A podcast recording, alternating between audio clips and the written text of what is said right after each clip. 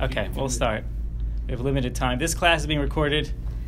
Um, I yes, it is. Come on in. This class is being recorded by popular demand, and I hope to pay attention both to those in the room and those listening. Um, and um, there's another chair here. Um, anyway, so I am I am nervous about having being recorded in general. I usually don't like to record myself. And that's usually for the, the main reason is just because I'm self conscious. But the, in this case, this is a halacha shir, halacha class, and it's not just if I if I slip up and I say the wrong word, it's not just a matter of sounding ineloquent. That's not a word, but. Uh, sounding not eloquent or sounding, uh, you know, like I like I like I pitched the wrong idea, it's a mistaken halacha. So therefore, I ask and I beg of all of you who are here, and uh, those who are not here, uh, if anything sounds funny or sounds um, uh, or there's a lack of clarity, please, please, please um, don't make any assumptions and ask me. Okay, so with that introduction, let's start with the next introduction. And that's as, as follows. Uh, this is just to give a little color. Tonight is Rosh Chodesh Av, so it's a very appropriate time for this class, which is about the following nine days, culminating in Tisha B'av. Um, uh, one word about the concept of Avelos, concept of, uh, of mourning, and I will translate once or twice. After that, I'm going to stop translating the words we use all the time. If there are any questions, just ask. Um, so the, the Gemara at the end of Chezkas HaBatim, uh, in Baba Basra talks about a group of people who decided to take upon themselves extra measures of mourning, of Avelis, after the end of the second Beis HaMikdash. Um, and, uh, and the Gemara learns a lot of uh, halachas of Zeicher L'Churban, of remembering the Beis HaMikdash from, from, from there, from them and from there. Um, I've mentioned it recently I mentioned it on Shavas Tammuz, and I've mentioned it again in, in Mincha in my classes, ongoing classes about Zeichel Mikdash. Um, but there, the one point I wanted to mention before we started the halachas is the question is asked: Why is it specifically after Bayesheni, the second base of HaMikdash, that all these uh, extra stringencies were uh, were in the air? And uh, the uh, the Chassam Sofer answers that Bayis Rishon, the first temple, was destroyed, and it was known there was a prophecy it was going to be rebuilt in 70 years. And therefore, even though it was difficult, it was a difficult time, but knowing that, uh, that you're going to have salvation, knowing that things are going to be okay, makes things much easier. Whereas after the second Beis HaMikdash, we, they didn't know, and we don't know when it will be rebuilt. And because of that, there is a feeling of lack and a feeling of avelus that happens constantly. So we can't mark when it's going to end, and therefore it's a constant thing. And that's why, really, the concept of feeling that we're, we've, we have lost something, that we're in exile, spiritual ex- exile, in this case, physical exile here in Atlanta. Um, so that concept is one that is prevalent and it applies throughout the year. And the truth is, throughout the year, we don't have too many occasions in which we remember this uh, and that we become aware of this very important facet of our spiritual fabric, at least during the three weeks, and especially during the nine days. And Tisha B'Av is a time during the year to refocus our attentions and our energies on remembering uh, what was lost. Fortunately, Chazal, our sages, came up with the formula for us, and that's what this class is about. So, when it comes to the, the, the laws of the nine days, I've come up with three basic themes. I'm not going to have time uh, with each section to explain what the reasoning is behind everything. This will be more about the strict, the not strict, but more about the letter of the law and less about the reasoning behind the law. So let me just give you the general three basic um, themes that govern these halachas, and then I'll just go straight through the halachas. So theme number one is that Chazal showed us how to lower our simcha, lower our happiness. This is, uh, as the Mishnah says, Misha Nichnas Av Mima'atim Besimcha. When Av comes in, we are supposed to lower our level of happiness, just like when it comes to Adar, the month that Purim falls in, Misha Nichnas Adar Marbim Besimcha. We, uh, we increase happiness. So the same thing is true when it comes to the month of Av. We decrease our happiness and there are a few areas of halacha that have to do with decreasing our happiness, showing our, our, our, our lowering of happiness. That uh, will apply to the laws regarding building and home improvements.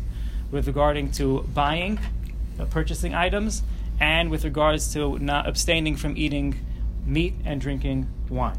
That's level one. Number two, not level as, as far as hierarchy goes, just category.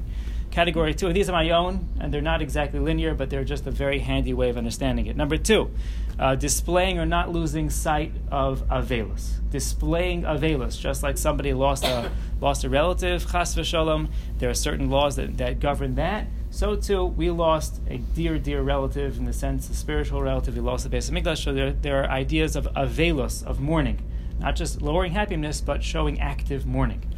And third, there's a concept of a very interesting concept. This is a time. It's an inauspicious. It's a time which is inauspicious. It's a time that has bad mazel. It's a time that uh, that Jews have to be careful. And we'll talk about that if we have time at the end. So those are the three categories and reasoning behind these halachas. So without further ado, let us dive right in. So number one, category number one is lowering simcha. The Shulchan Aruch. I will start each section by reading the Shulchan Aruch because it is important to recognize that these laws are not made up that these laws are, are not just things that like I feel or I've heard, but they are codified in the book of Jew, of, of uh, in, in, the codified Jewish law. So in Tafkuf Nun Aleph Sif Beis, for those who are following, the Shulchan Aruch says. Mirosh Chodesh ad Hata'anis, from Rosh Chodesh until the fast. Mematin b'maso matin, one limits business dealings. Uvebinyan shel simcha, and building that is joyous. Um, skipping a few words. Ubinitia shel simcha, planting, which is joyous. Examples are given in the Shulchan Aruch. Uh, two more things: ein nosin nashim ve'ein osim sudas erisin. We don't get married, and we don't make a uh, engagement celebration. Um, so that's what the Shulchan Aruch says. I skipped a few lines, but I'm reading from the Shulchan Aruch in the second sif. So number one, we can't build. No building during this this time period.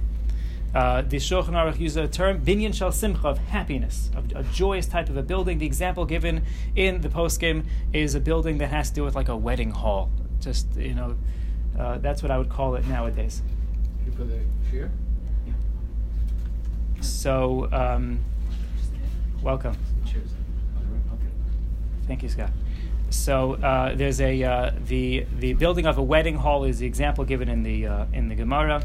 At the time, uh, at the time that uh, uh, the time of Chazal of the sages, people used to build wedding hall specifically for that occasion. It wasn't the hall; it was a house. But in any case, that's what it's referring to. So a happiness in the expression of of building, building, painting, and planting. Those are three areas that we stay away from during this time period.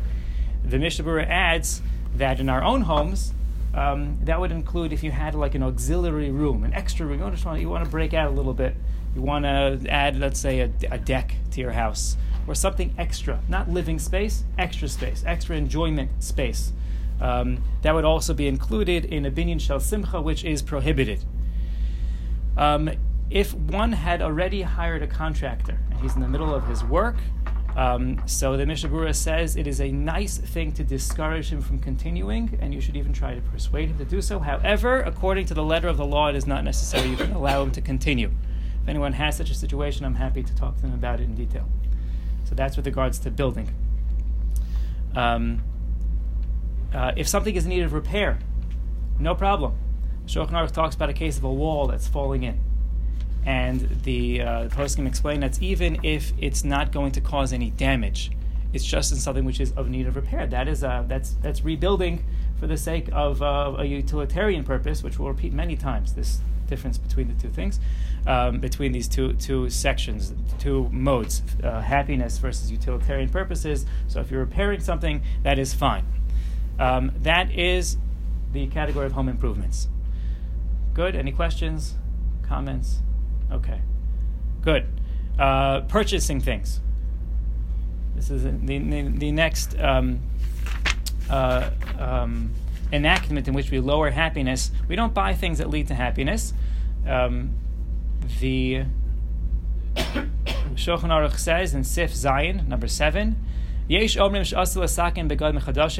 Some say it's forbidden to uh, uh, create, to fix up, create new clothing. B'shabbos zeh, or or new shoes.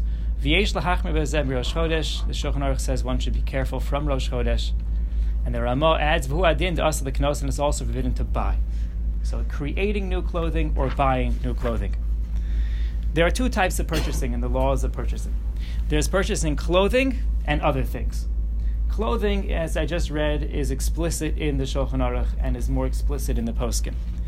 Uh, the source is a Yerushalmi that says that women should abstain from stitching things during this time, uh, creating something new, something happy. That's with regards to clothes.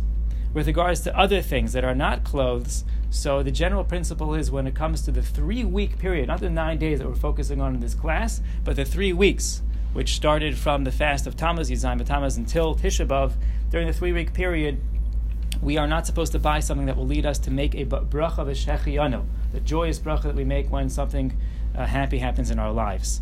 So that was with regards to the three weeks. That applies to now as well.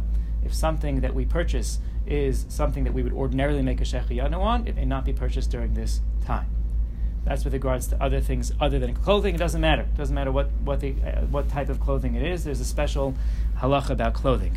Aside from clothing, there's a, a special halacha about not purchasing something that will lead to happiness, of making a shechiyanu during this time period.